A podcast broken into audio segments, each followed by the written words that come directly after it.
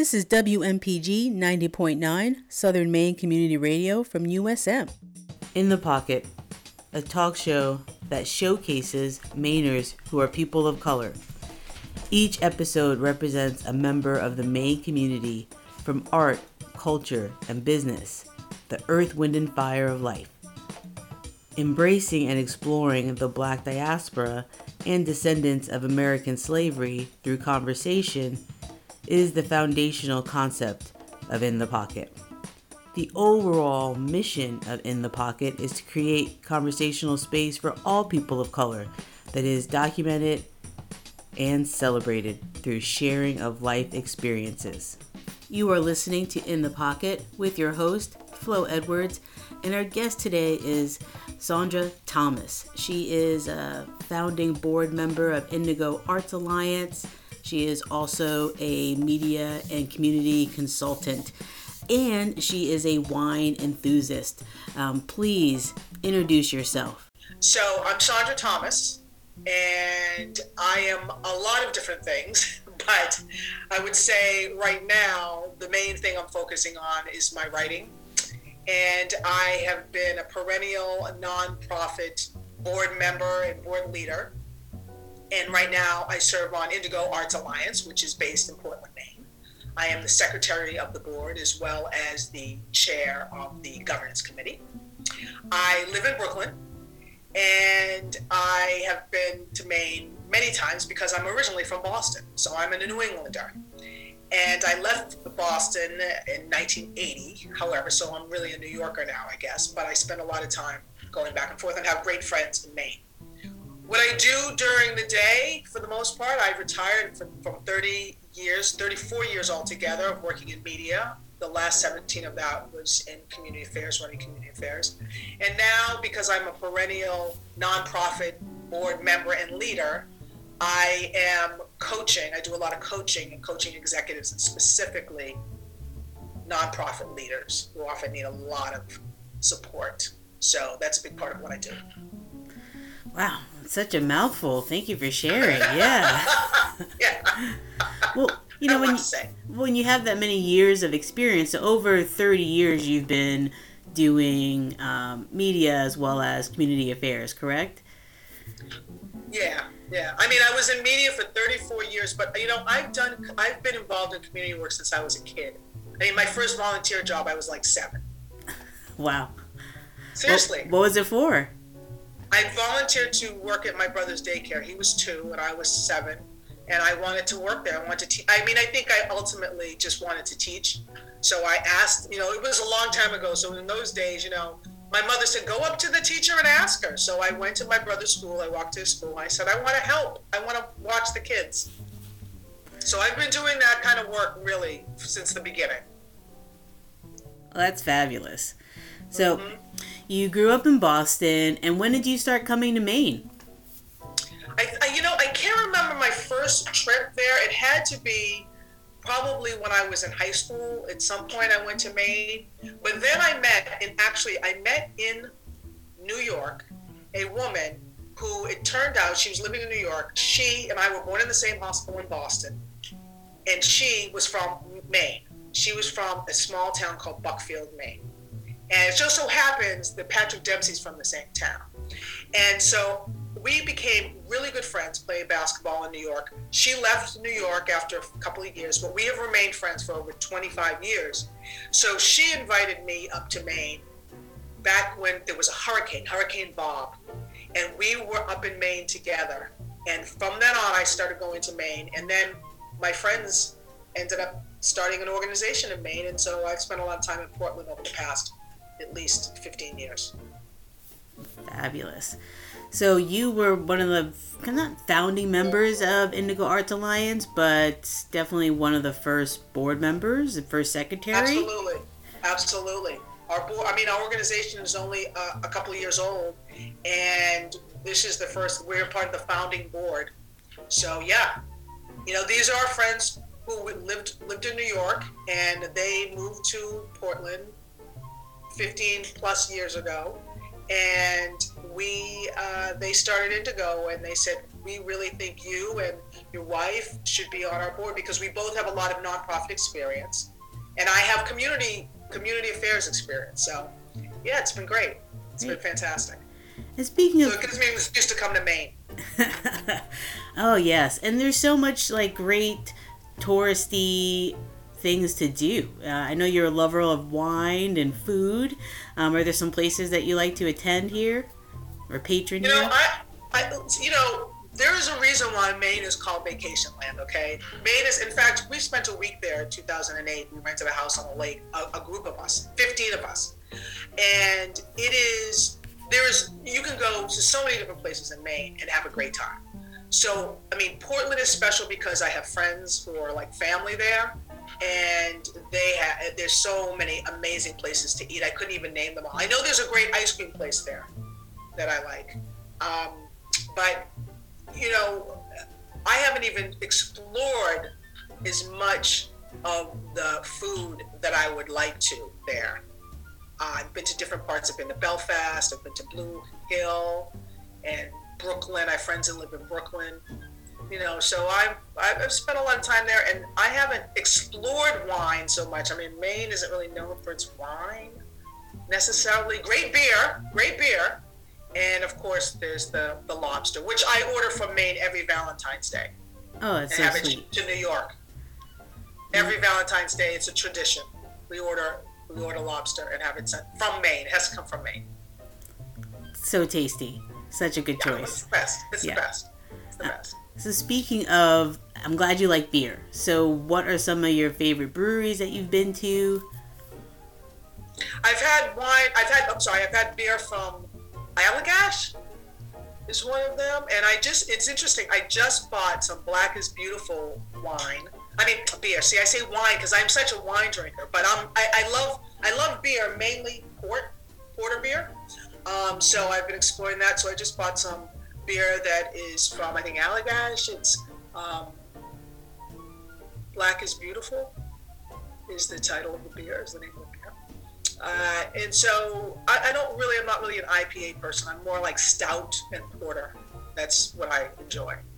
I go from one extreme to the other. I actually like Allagash, like white beer, and then I like the dark beer. I like the Allagash Black. I don't know if you've had that. Not the Black is beautiful, but the Allagash Right. Black. Yeah. I think I've had it. I think I've had it. It's pretty good. Sometimes, you know, it's some of some of this darker beer is too sweet. I think they they overload it with sugar. Um, but you know, you got to explore. So I explore. I experience. I, I try different different beers. Yeah.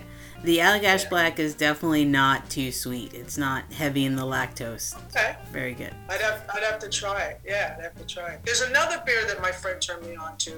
Um, I can't remember the name of it right now, but I know it's um, it's also from Maine. There's a lot of great brewing companies in Maine, so that's that's really exciting. Now, if they get wine there, you know, real good wine, then then I don't know. I may end up moving there, but um, because I am I am a wine nerd. I collect wine and I love to drink wine, so and explore different wine.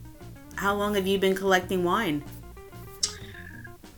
Let's see, probably about 15 years. Um, I explored. I first did the first wine tasting I did actually was on Long Island, and I went to a wine tasting in the North Fork of Long Island. And I just I was drinking wine but not really understanding it. Now I really understand it and, and spend a lot of time studying it and trying different wine from all over the world. I'm not particular. Some people are really into Italian wine. Some people are really into French wine. I tend to like wine from all over the world and I'm willing to explore and experience different things. So I, I, I travel to different places to, to, to, to check out wine. So, as a wine novice, um, what is like the foundation? Like, if you can give a, a phrase or two about what drinking wine, that experience should be, how would you sum that up? You know, you know, one of the questions people say is, is it good or is it bad or is it does it have to be expensive, not expensive? There's no such thing as good or bad necessarily. I mean, there's probably some wine that is bad, but it really comes down to what you like. What everybody's palate is different, and what your palate appreciates. You know, some people do not care for white wine. It's just either too sweet or just, or maybe it's too citrusy. I like white wine if it's complex.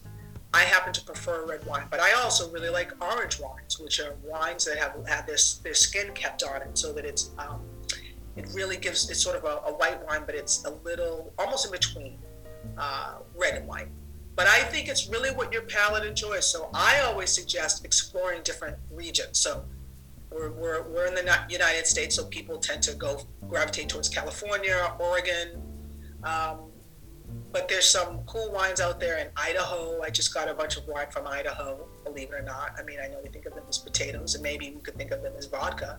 Um, but certainly there's some good wine there. But just try different things to see what your palate enjoys. And it's okay if you don't like it. If, if, if everybody says French wine is great and you don't care for it, that's really okay. It's really okay. It's so true. Okay. There's other places in the world. And I would also say my experience is that one of the best places is um, like Argentina or, or Spain has great wine. That's usually very drinkable. Nice. Uh, I know you said you like orange wine too, and then you say Idaho shortly thereafter. I know Idaho doesn't really have that many orange wines, or, or do they? Necessarily. Not necessarily. I actually got wine from Idaho because I decided this year that I'm going to try to primarily buy wine from people of color, BIPOC winemakers, and women. So there's a, a vineyard in Idaho that is owned by a woman. So I decided that's what I'm going to do. I'm going to explore that. That's that's my plan for this year. It, it, keeps it fresh, you know, when you make these decisions. I'm going to get wine from this place, or I'm going to get only small vineyards, or it just makes it exciting. And then I get to, you know, my friends when we get together, when we do get together again, we will do some wine tastings, which is always fun, so I could share my knowledge of wine with them. Nice. Um, I did want to know. Uh, I think Slovenia is known for, or Croatia area is known for their orange wines. Yes, yes. that's right. That's right. Slovenia. Mm-hmm. Mm-hmm. So, so, you know, because it's an old, it's an old winemaking style that's becoming more popular. You know, back in the day, I mean, in the old world, people crushed grapes and they didn't necessarily have all these fancy machines to take all the stems out and all that. They just made wine right? They just made wine. And so it's just, it's not for everyone. It is not for everyone. I've had it's a bottle and I thought it was tasty. And, um, yeah. And I and I got introduced to it because I had a like a wine pairing with meals, and I feel like oh, that's nice. a a great way to introduce yourself to a wine too. Like sometimes just doing the wine alone doesn't necessarily enlighten your palate. Like comparing right. it with a food or adding it to a food was kind of when a light bulb went off for me a little bit. Oh, that's great. Yeah, that's that's a very good way to do it. I, well, I use any excuse to pair anything with food. So, I mean, you know, I I like food and I like wine. I mean, so you know, I always say I drink three things really: espresso, seltzer or water, and wine. You know, that's that's what I. I mean, I'll drink other things, but those are the things that that I could survive with that. That's a good list. That's so then you have food. Then yeah, and then food. Just about I'll just about eat anything. What do you like to pair your wines with? You know what's fun is to pick a recipe or decide I'm going to cook something and think about the wine that might go with it. That's a big thing that I do. Uh, I'm not eating as much cheese anymore, so with cheese and crackers thing, but certainly certain vegetables, seafood for sure you know, I, I like to try different wines with seafood. People tend to gravitate toward white, but there are some reds that you can drink with salmon, for instance, that make it so tasty. Um, also, with I, I love Thai food. So most people tend to drink beer with Thai food and Asian food because it's usually spicy and it's a little more, it's a little heavier. But I will find some wines that I think go well with uh, spicier food, like some Zinfandels, Rieslings, actually go that are more fruit forward. You would pair those that. with the the Asian foods. Yeah. Mm-hmm. Yeah, because sometimes you don't want a beer. You want you want to have wine. Yeah. And you said that there's some reds that would go with seafood.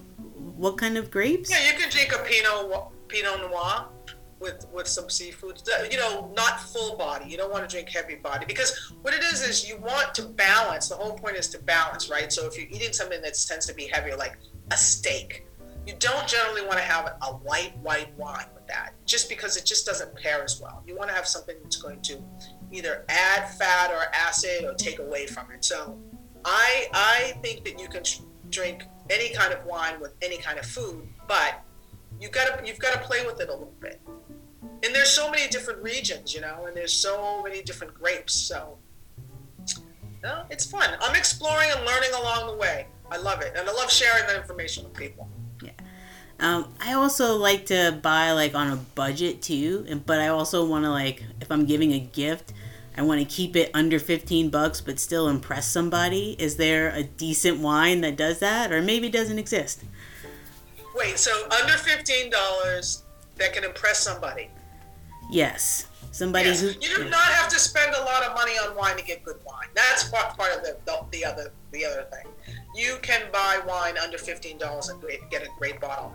Like I said before, if I were if I were going to buy a wine that I almost guaranteed someone would enjoy no matter what or who they are, especially unless they're like a real connoisseur. And even then, I would go for like a Malbec.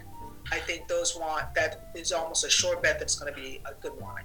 It's going to taste good, and that you can get that for under fifteen dollars easily. You know, something like that. Um, and of course, the vintage, you know, the year it plays a role in it, but you can still buy wine that's young and, and, and tasty. And would you Yeah. stay in the area of like focus on a Spain wine or Argentinian? Because you said that those were. Either way, I think either way. I just I have found that that's where I, it, it has been pretty consistent. It's been consistent. So you know, but it's a, all an exploration, and you may buy it from one wine winemaker and a, in a different winemaker, and it may taste totally different. But the odds are, my experience is that it's going to be pretty good, enjoyable. See, I said good, but I didn't really mean good. I meant enjoyable. Ah. it is Yeah. about the enjoyment, yes. I am I am definitely not a wine snob. I'm more of a wine nerd, and so I am not going to get mad at wine if it's I don't care for it. It doesn't mean it's not good. It means somebody else maybe will like it. I love the distinction with like nerd or uh, snob. And so, Yeah. yeah. Oh, very different. Very different. You know, I did a wine tasting last week. I belong to a wine club in California, and it's mo- mainly sommeliers, and they uh, do different wines. And I learned something new, so that's important. So, if as long as I continue to learn, I don't consider myself a snob. Got it. Um, and I feel like if you're a snob, hopefully you could still keep learning. I mean, because you like to drink wine, so. right? Yeah. Yeah, yeah. But I don't stick my nose up to, to wines. I just won't drink them. No, seriously. Yeah. If I go to if I go out to dinner, I'm not for a couple reasons. One, I'm not going to waste the calories. If I go out to a dinner or something to a restaurant and I don't see anything I care for on the menu, I don't need to get wine. I can get a cocktail or I can get a beer. You know, so if or I drink nothing.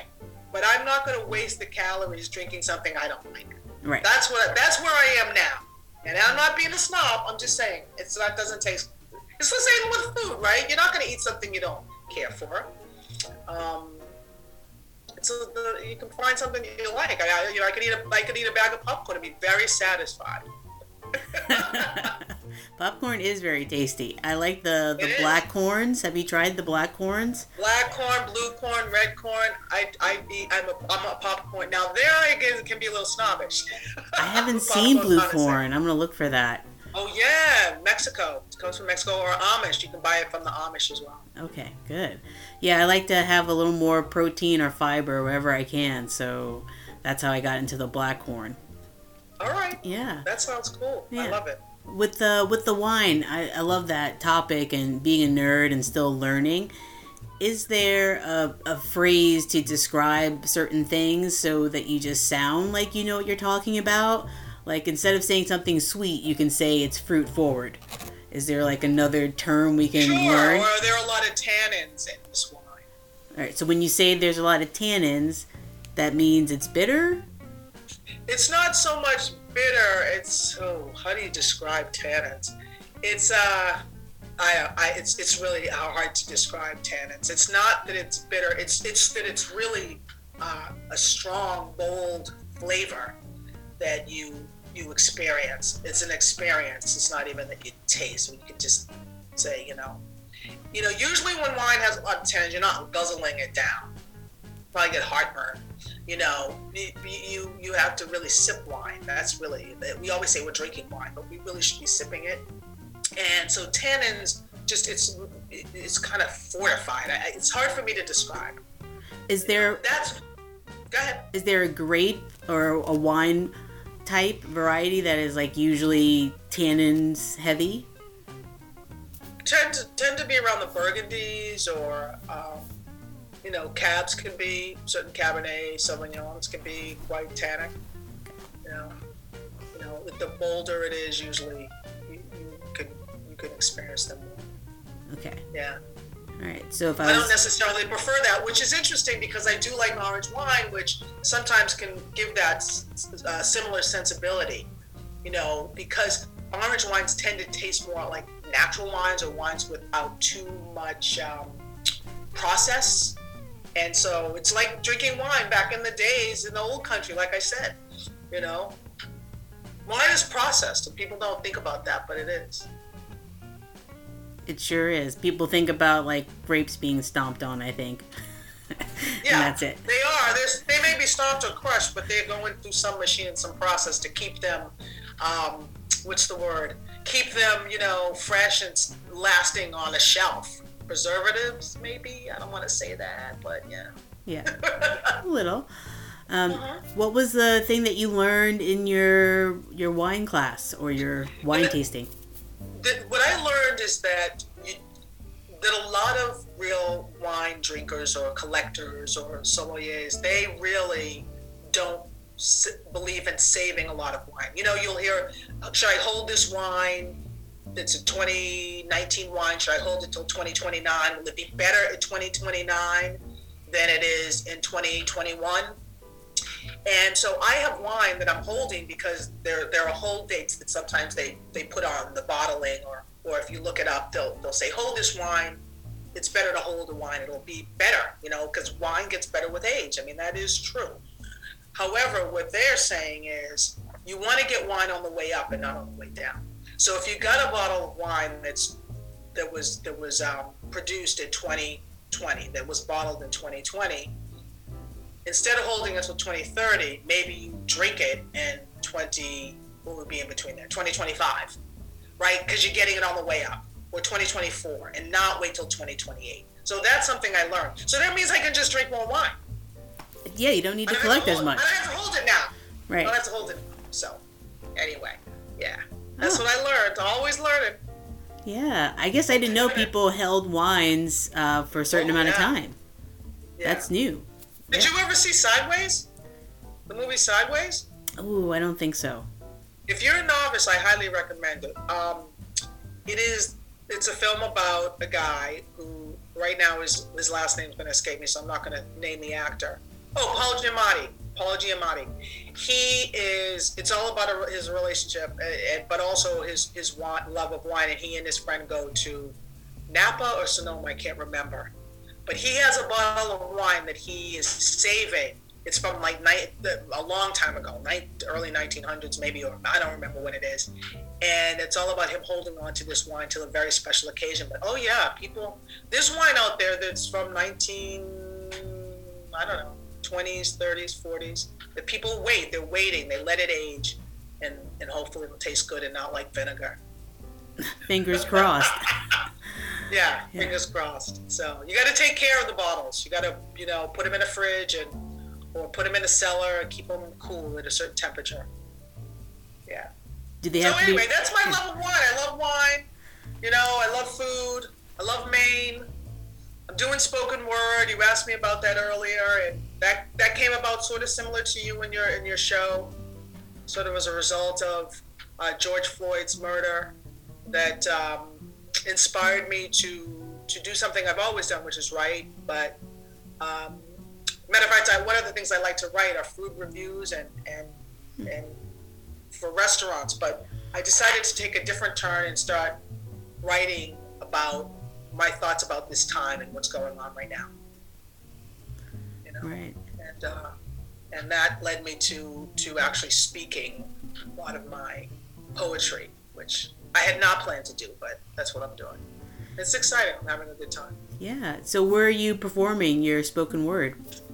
I am not. I, I've done one um, spoken word invitational event, but I have not because of COVID. I haven't gone out anywhere, and I haven't done anything. I haven't been asked to do anything since that, and that was back in the fall.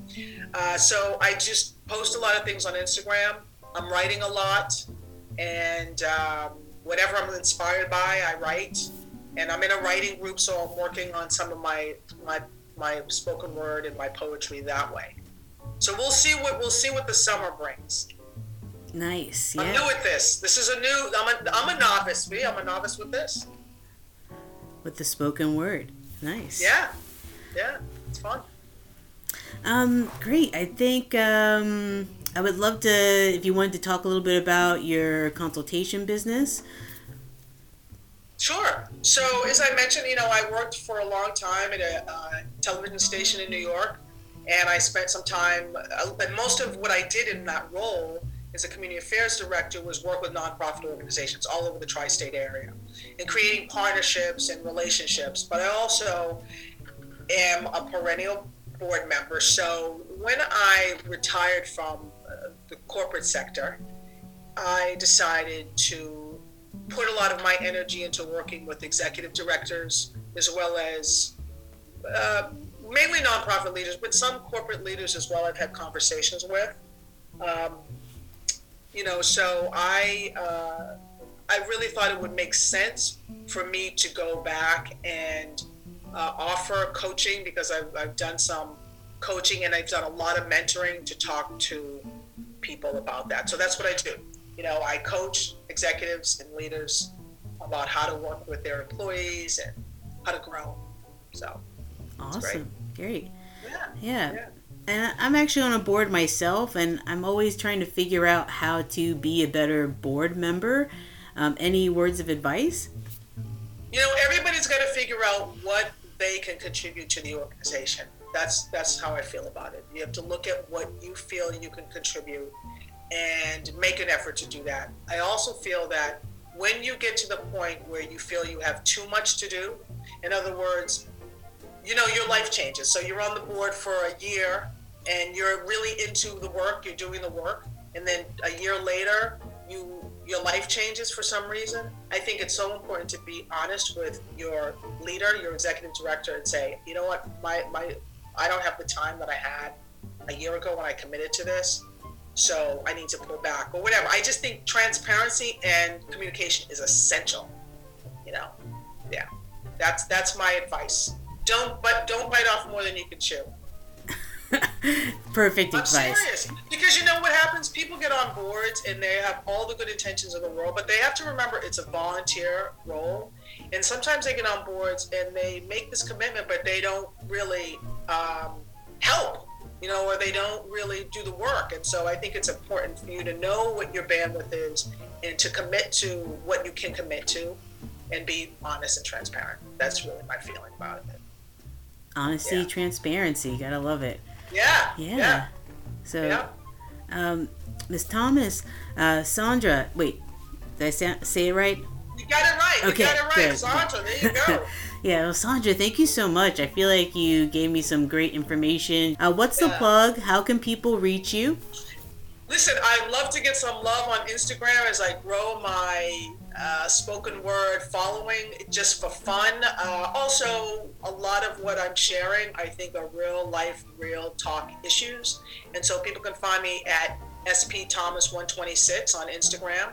If anybody's looking for coaching, uh, they can find me at CoachSPT at Gmail and shoot me. I, I love to coach, especially young people who are. I, so I do work with executive directors and leaders, but I also do a lot of mentoring, coaching young people. Uh, so that's the that's my consulting work. So people can check me out there too. Thank you. And of course, of course, people need to go to Indigo Arts Alliance and check out Indigo Arts Alliance because that's all the rage in Maine. Thank you for listening to In the Pocket with your host, Flo Edwards, and our guest today, Saundra Thomas. You are listening to WMPG 90.9 Southern Maine Community Radio.